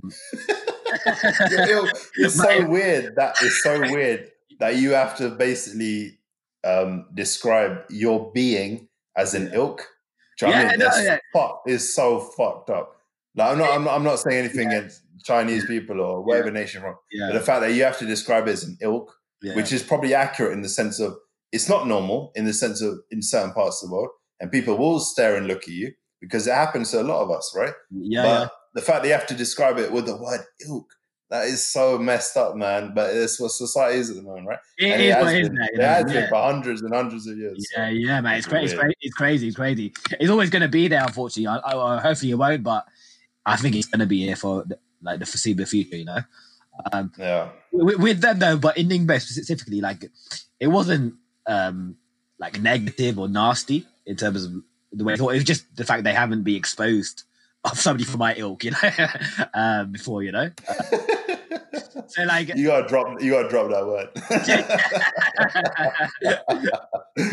yeah, yeah. So when I was there, like people were super friendly to me. I really enjoyed being there in, in Ningbo. Ningbo was a very friendly city. Like I love living there. And I moved to Shanghai, and I also would party in Shanghai and stuff. You know, uh, Shanghai is. I would say Shanghai is more racist than um, Ningbo is, uh, even though it's a bigger city and more westernized. Because maybe no way. Yeah, I, I would say so without question for me personally. My experience there, I was in Ningbo for two years and uh, Shanghai for one year. Um, I think uh, the fact is, Shanghai, unfortunately, um, as a foreigner there, um, there are a lot of foreigners that go there and in Shanghai because Shanghai is such a big city, and they kind of live the negative ste- uh, foreigner stereotype, you know, where they don't, they're very rude to people, uh, they don't speak the language, uh, and they think they're just like on holiday, you know, in a sense, you know, and they do what they want. Um, But is that is that more a British thing because you're speaking a certain language Mm. and you're coming with a certain culture and forget forget the skin color. yeah, But you obviously you're you're you're perceived as being British, right? After Yeah. people get to know you, yeah, and they just might be like, "Fuck that! I ain't got time for that." I'm I'm I'm Shanghai, and Shanghai is massive. yeah, Right? It's a massive city in the Yeah, whole yeah. world yeah. in every single sense of the word. So, is it a sense of racism or is it a sense of culturism? Yeah. So, I, so I'm going to get to the racism in a bit, but like in terms of just general as a, as a foreigner there, uh, taking away race, you know, um, there's been a lot of negative sort of um, experiences for nationals with foreigners, just generally, you know, unfortunately, because of the big city, the nature of the big city. And for me, as uh, my um, my job there was as a teacher, you know, so obviously, I, uh, my final job, I was working in a English language school. as a new school which opened up, and um, to send your kid to one of these schools, you have to have a bit of money generally, you know. For the school I was working at, um, the sort of tuition fees were quite high, you know. Um, and I was good at what I did. I'm, I'm gonna say that I'm big headed and I'll say like I was pretty good at what I did, you know. Um, but I still would not be able to get the approval of like the parents there just because of my skin, you know. Unfortunately, for some, some of the parents, you know. Um, it was it, I could have been the best teacher in the world and I still would have been the same, you know. Um, just because of the way they see people of color. Uh, some people, anyway, and more like the the bourgeois, you know, Chinese sort of like rich upper class, how they see people of color, um, and the stereotype of us in a sense, you know. Um, which is uh, unfortunately uh, crazy and is is not not true, and it sh- shouldn't be like that. But it is what it is. Um, I when I was there, obviously, I tried to represent us in a in a positive fashion, you know, and uh, obviously uh, be friendly and all of that. Uh, I feel I did that as well before I left. Uh, but still, they're, gonna have those uh, preconceived views about yourself, uh, about you, you know, even though they don't know you, which is sad, but it is what it is. Yeah, yeah, that's fair enough, man.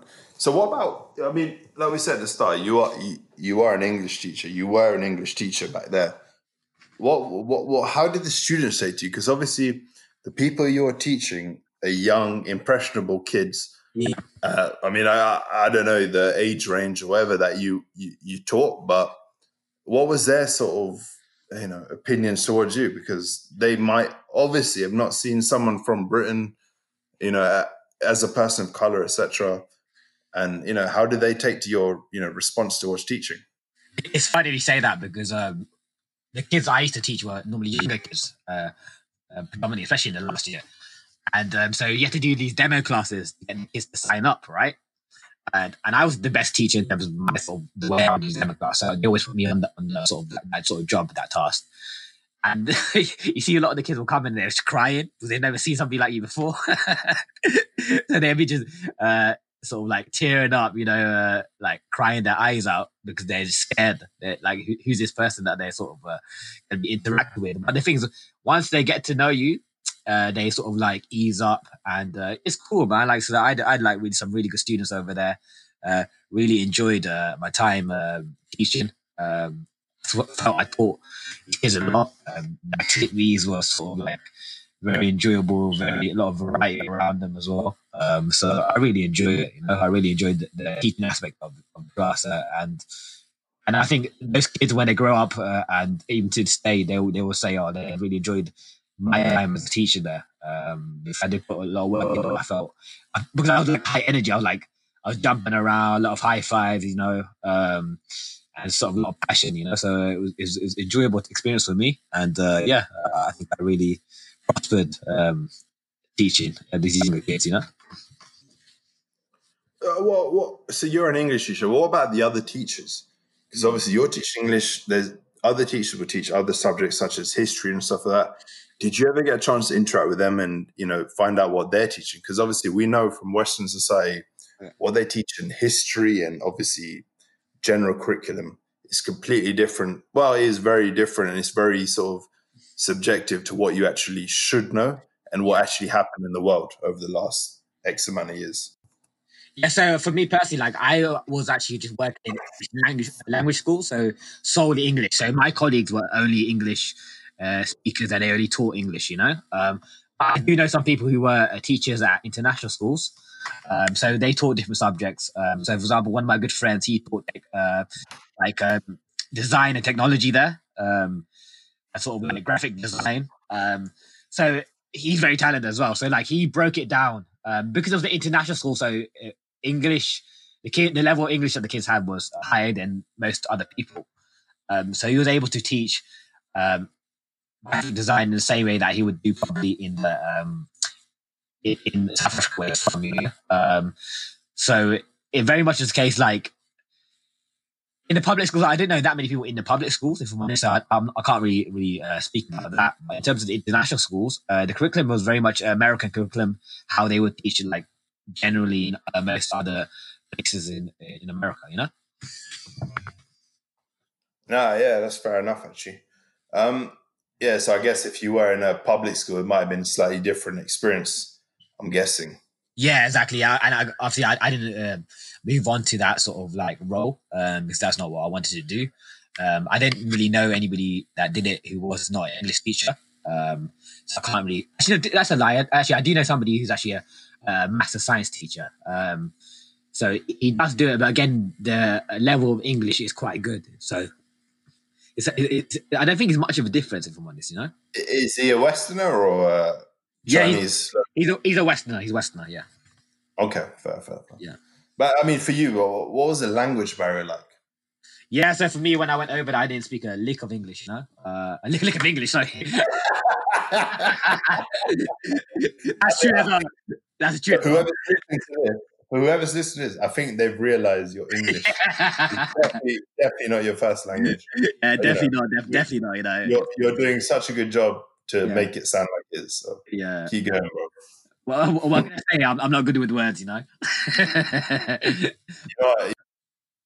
You're in the shed, so don't worry about words. Yeah, Yeah. yeah, You're doing very well. Thank you. Appreciate, appreciate, appreciate, man. Nissan Smash. appreciate that. Appreciate that. Cool. Um, yeah. So um, in terms of level Chinese, yes, I didn't speak a, a lick of Chinese going there. You know. Um, so when I went over there, um, I was quite fortunate because the school I was signed up with, they were obviously the staff were quite friendly, the colleagues were cool. You know.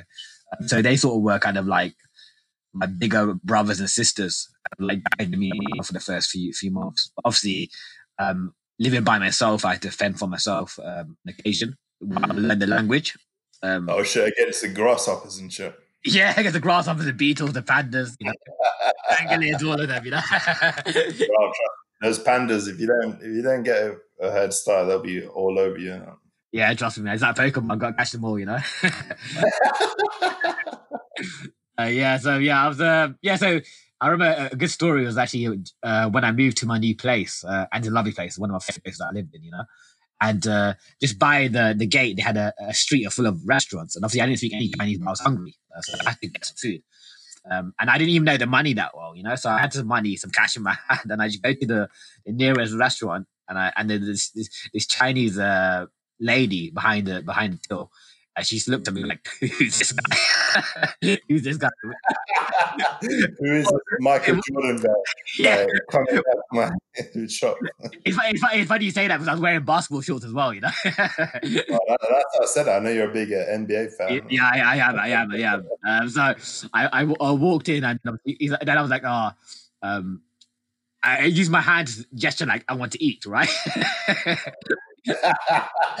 It's sign language, you know. So like, um, yeah, I go in there and then um, I just point. To, luckily, they have pictures, so I just point some pictures like number one. which which animal which animal did you point at? And did they give you a live animal? See, I don't know what animal that is. So actually, technically, it should be pork. So it, basically, they have this thing called uh, roujiamo, like Roger Moore, like the Bond actor. You know, uh, it's basically like a Yeah. burger, um, like two pieces of bread with pork mince inside and like chilies. It's really nice. To be honest. Uh, and uh, I pointed to that. I didn't know what it was, but it looked like a Western sort of like burger. I was like, oh god, this sounds this will be right, you know. I pointed to that, and I got some dumplings as well. And um, yeah, I just handed the money over, and she gave back the change, and yeah, that that became my go-to restaurant after that. It was like, oh, these people treat me well. I was like, yeah, let me let me give them money, you know. Ah, fair play, man. And the food was Oh, yeah. delicious as well, you know. So the food was That pork, incredible. mate. That pork, um, pork in China. I mean, there's a lot, and if you look at the World Health Organization website, there's a lot of viruses that actually, to be honest, the majority is avian influenza, but there's a lot of viruses which come out from pork as well, man. yeah. Like, it's, it's crazy. See, like it's it's crazy because I didn't really um know much about it before I uh, left the country. Um, so so once I came once I came back, then I sort of learned more about it. You know, so like free pork was quite a staple there for one. It's because it's cheap. It's cheap. Yeah, yeah. They have it like the dumplings. They have a lot of the meals, and it's tasty, man. Because like they douse everything with MSG.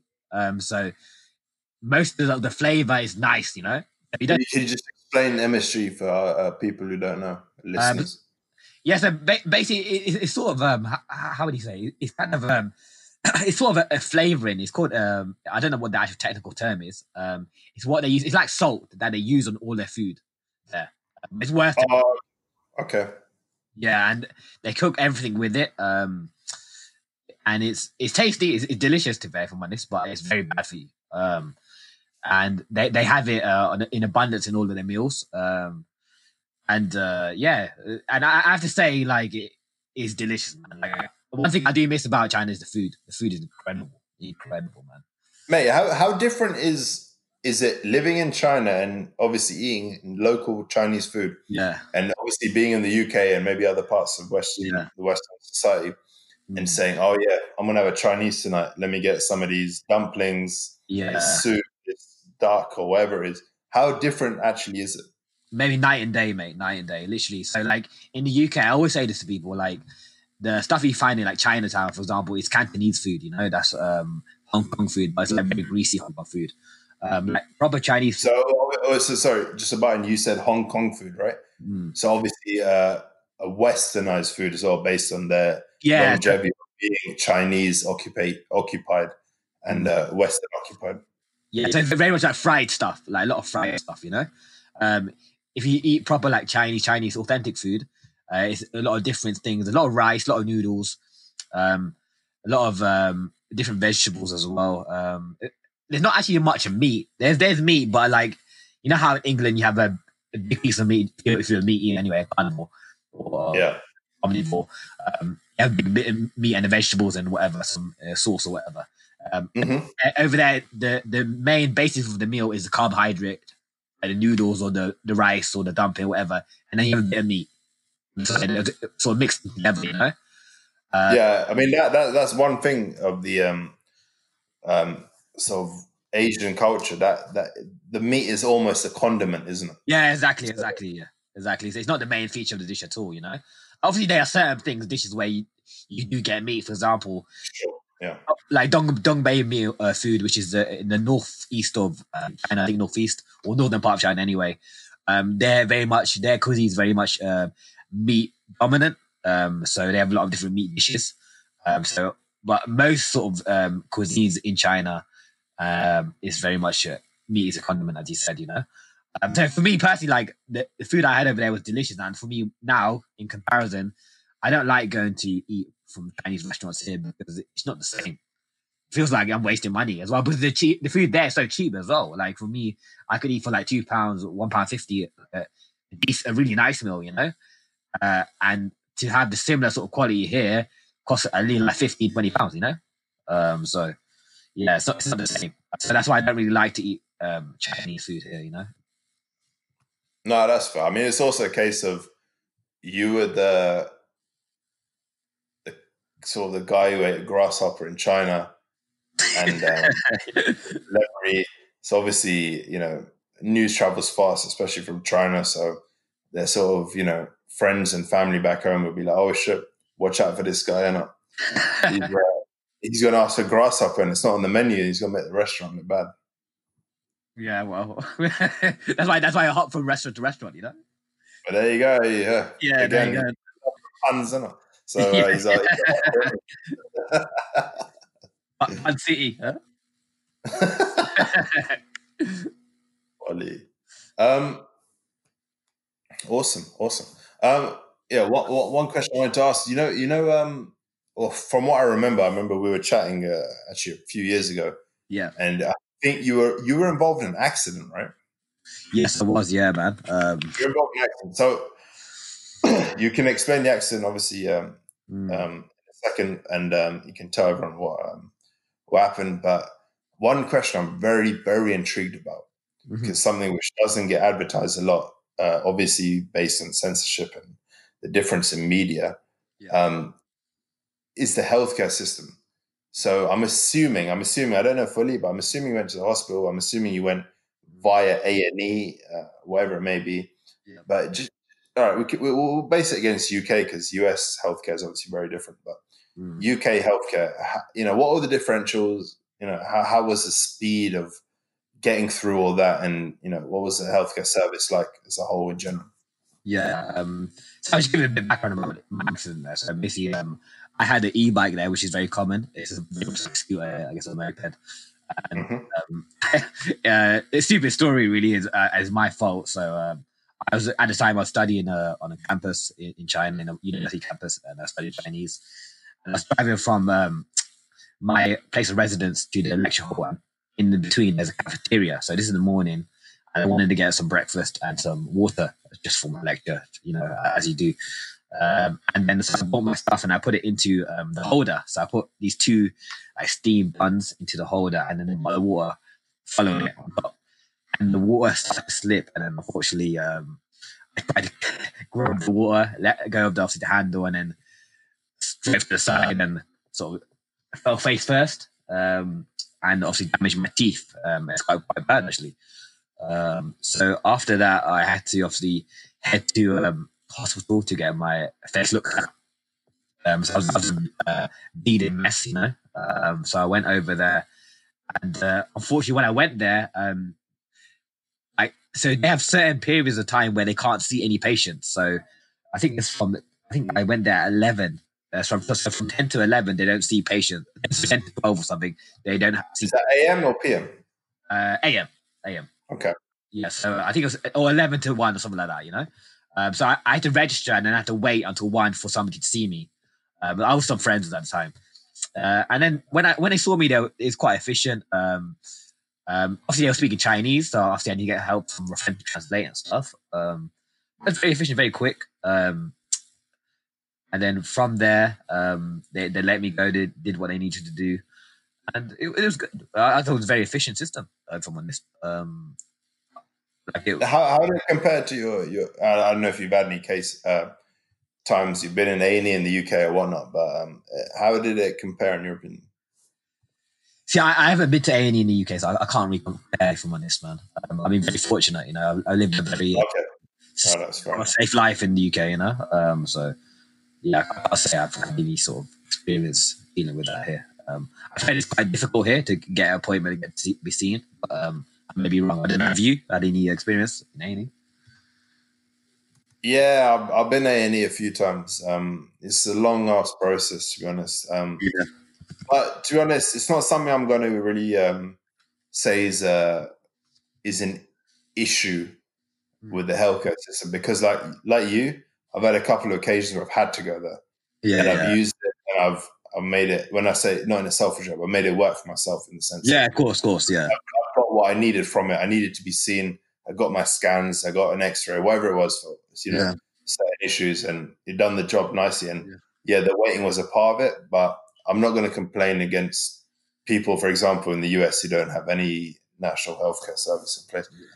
You know, it was probably the major, you know, the only country in, the world, major country in the world in terms of uh, monetarily. They they don't have any of that. But now I was just intrigued to see what it's like in uh, China, I guess, uh, comparison to UK. And I say I've got a question for you now. So going on slightly of a tangent here. Um, so Go on, Bisan, hit me with the question. um, so I was just thinking, um, obviously with now with the situation with COVID, and obviously now the sort of um, the praise that obviously key workers are getting in this climate. Do you reckon now there's going to be a, a change in terms of how salaries are sort of um, given to certain uh, professions um, due to this pandemic? Um, once it's finished, Oh, actually, that's a, that's a quality question. Um, when I say when you when you say, do you think there'll be? I don't know what anyone will do because a lot of uh, a lot of these corporate structures are greedy and they almost look out for themselves. One thing I think that should happen almost immediately is that there should be something called hazard pay to every and every single person that is still out there, not working from home mm-hmm. everyone on the front line. And when I say front line, I all right, NHS obviously is uh, is the main target, but every single worker out there who is still putting their lives at risk yeah, so working yeah, for the good of this society, mhm. right? Whether you're sorry, whether you're a um, uh, you know you're a shop vendor, you're uh working in a uh, grocery store, a grocery store, you know, petrol station, anything, anything that's keeping the lights on, right? I mean, NHS is obviously the the the, the, the front of everyone's minds, and it's what's the, the government rhetoric is save the NHS, blah blah blah. You know, suddenly they've realised that there's an NHS and they have to save it. You know, after years of obviously not worrying about them, Yeah. but there there's so many other obviously key workers out there, care workers, everything. Um, I, in my opinion, there's something which should be done, and it's something called hazard pay, and it should come into fruition, and it should be on the top of everyone's agenda, in my opinion, in terms of the government. Yeah, Yeah, no, I, I completely agree with you, man. Like, um, I know there's talk now at the moment of um, supermarkets uh, raising their wage to ten pounds something, right? Um, instead of nine pound or eight pound um, from the foreseeable future. But again, a supermarket, uh, being working in a supermarket is an essential job. You know, um, if you if nobody's working, you're not going to get your food. You know, how people going to get groceries. And I've always thought they were well, mate, it's absolutely huge. It's absolutely huge what they're doing because it is is massive. They're putting their lives at risk. Yeah. And they're, they're literally dealing with people who are who are generally not in not all right. Now it might have calmed down, but at the start they were not in the right state of mind. In the sense Nah, of we need man, to yeah. players, there were people who were going frantic. They had to deal with those kind of people, I guess. I mean, maybe one person, one family member might have bought two brands of two two sort of you know sections of toilet roll, and they'll be like, "Ah, where's my third? We're running out. Blah blah. Why can't we buy two loaves, you know, two loaves of bread, or why can't we buy two Mhm. lots of chicken?" You know, they got to deal with a lot of shit, and, and Yeah, they- yeah. I'm, I'm, I'm sure they're doing a fantastic job. So yeah, people like that, it's generally there's no other way for it. They're NHS people are saving people's lives.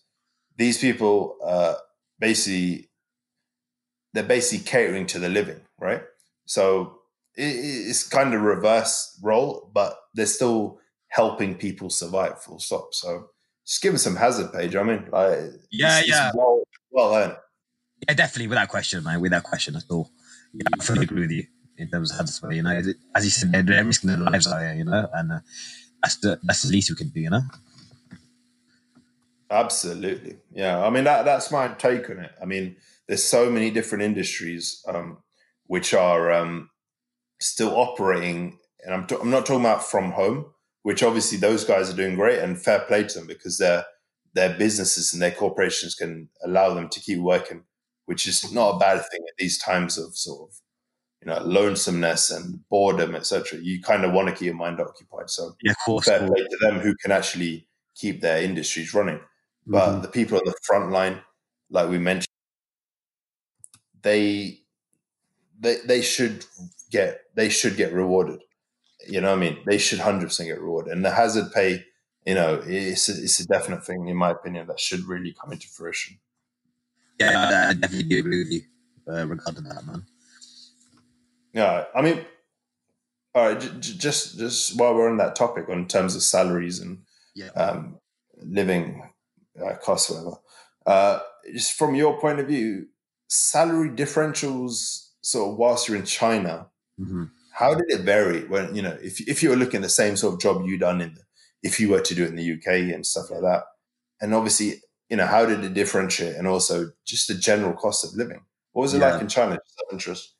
See, again, again that, that's a um, a double battle, you know. Um, so, in, in terms of uh, the cost of living, it, it varied from city to city, and it depends on how you lived your life. You know, for example, like for me, I went there when I was twenty three. Obviously, you know, single guy, I like to party, whatever. You know, um, obviously you're gonna go out, drink a bit, um, enjoy yourself. Um, but for example, if you're maybe a married couple uh, without yeah, without kids, and maybe you don't want to, you don't like drinking or whatever, um, you're obviously um, sharing rent costs, um, you're sharing uh, food costs, um, and obviously you can save a lot of money there. Um, in terms of you know, you could, you could have saved some money. You know, like obviously you're in the city center. If you had just gone out like a little bit into the outskirts, you could have chased some grasshoppers and yourself, right? You could literally bag and that would have saved you some food costs like, straight away. yeah, yeah, you're going to start hunting, you know, yeah. There you go. You hunt with like a slingshot, right? Little stone and pebble like slingshot. Like, well, Bart Simpson, though. Well, that's, that's what you remind me of, mate. Yeah. yeah, Oh, yeah, oh, No, oh, mate, mate. yeah. All I need is a skateboard. I'm good, mate. Good to go, you know. Yeah, You're not good on four wheels, actually. I've realized. I say I'm bad at two wheels. Four wheels is fine, you know. I, bet, I think you need more like six to eight wheels, to be honest, to be real, real certain. True, true, true, true. it's funny, it's funny, man. Uh, but yeah, but in, in terms of um, like, so like when I was in Ningbo, it was a lot cheaper to live there, you know. Um, um, Shanghai was more expensive, very much comparable to London in terms of the, the living costs and the, the cost of like rent and so on. Sure. But um, in terms of uh, salaries, um, I would say that salary wise, um, in teaching anyway, is much comparable to, to what you get in London. Um, I know that there's some of my friends who worked in sort of uh, the industries, the business industries, they would have to work long hours uh, and their salary won't be as good um, compared to back here. Um, so I think it depends on the industry, you know. Um, again, and weather is is a nice. Again, as I said, like food, you can get food for very cheap if you wanted to. You can eat out for quite cheap, depending on what restaurant you go to, depending on the city you live in. You know, um, really depends. Like anywhere, like how, how you live, how you live your lifestyle. Nah, yeah, no, that's fair enough. All right, Bisan, I've taken up so much of your time, right? It's been, it's been a pleasure. It's been a pleasure. I've been. Uh, Wait, before you jump the gun and get your grasshoppers um, cooked in the oven, I got, I got one final question for you. All right, go on, go on. that's right. I wanted to ask you. Yeah. You're all ears. There you go. How? ma- What? What? What was your biggest misinterpretation about China? You know, from once you, from once you, before you went there, and from obviously once you would live there. Like, what was the biggest misinterpretation from your opinion? I would say the technology, from honest, mate. Um, for me, like I knew that obviously Japan was like a technological like hub, you know. Obviously, I knew about the robots there and sort of like the crazy technology Uh-huh. over there, Mhm. and stuff. But I didn't know that that sort of seeped into China. Like living there, like the technology just kind of runs society in terms of how important it is, you know. Um, like everyone's on their phones at all times, you know. Like you go in the metro, everyone's on their phone, you know. Um, uh, people don't really communicate. Like there's a lot of times like even when you're out in public, you're with people, they're just on their phones, you know. Um, very, I guess it's kind of similar here in London, but not, not as much, you know. Um, I guess in modern society, and as I said with WeChat earlier, um, everyone uses their phone to pay for stuff, um, to pay their bills, uh, to contact people. Um, it's just everything's, and obviously, like I don't know if I uh, mentioned this, so they have a massive like um, delivery system there. Um, so you know how here we have Amazon E. Or like, like Deliveroo or something.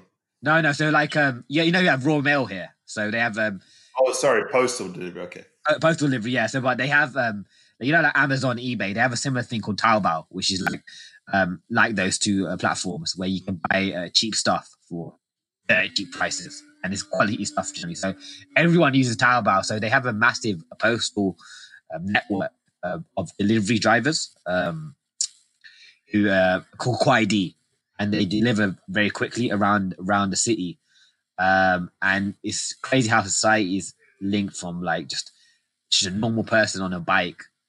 Uh, just feel like one click on the phone, this person can be sent straight away to deliver a parcel uh, on the other side of the city um, in just like one, one hour. You know, um, it's, it's crazy. It's crazy. It's just, uh, it's just I guess it, it's so connected now with the society there. Uh, and, and it's quite developed. So that's a, that's another show. I was quite surprised how developed it was. You know, when I first went there, I didn't think the city where I was going to be would be developed. You know, um, but it was. Um, it was just a normal city, um, like London, Birmingham, whatever.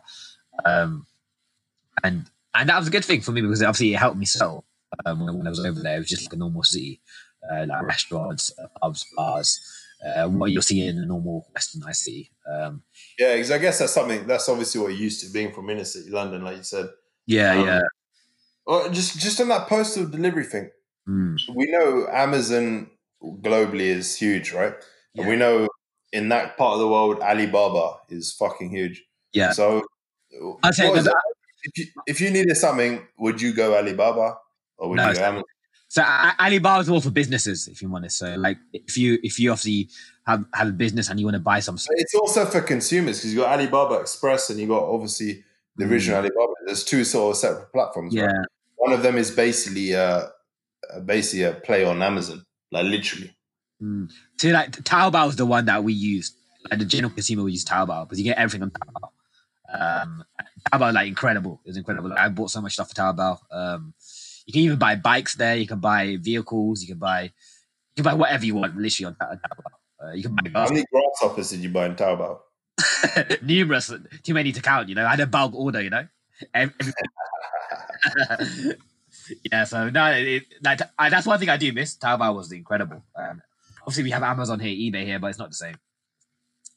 No, fair enough, mate. Fair enough. Yeah, yeah. All right, Bisan, like we said earlier, we're taking up plenty of time and we appreciate it so much that you come on and talked about your experience in China because Mm. I'm sure it's got a lot of held, he- different heads turned about misinterpretations and this, that, and the other. Um, I appreciate you having me. Um, shed light. no, pleasure, mate. Yeah, yeah. Anytime you want to come to the shed, you you, you come. Um, is there any last message you want to uh, you want to say before we uh, let you go? No, I just, I should, uh, just, um, I'm proud of what you do in Shed Life. You know, um, you've uh, moved from the kennel to the shed. It's, it's progressing next year. yeah, no, so just, just uh, keep doing what you're doing. You know. so all of those, all of all of you don't know, I yeah, me and Bisan grew up from the kennels, and uh, he, he's still a bit bitter. He's still a bit better, bitter because I moved to a shed. He tried to move country, and obviously was still a kennel with grasshoppers, and you know I found myself in that shed whilst he was away. So I'm he- back, he's, he's slightly slightly bitter. I'm back in the kennel where I belong. You know. no, I wouldn't say that, but he's he's doing well for himself. But all right, listen, B San, appreciate your time, and uh, thanks very much for coming on. And we hope to hear from you soon again. yeah, definitely, Um, man. Anytime, anytime. Bro. Awesome. Stay safe. Yeah, you too, uh, mate. Take care.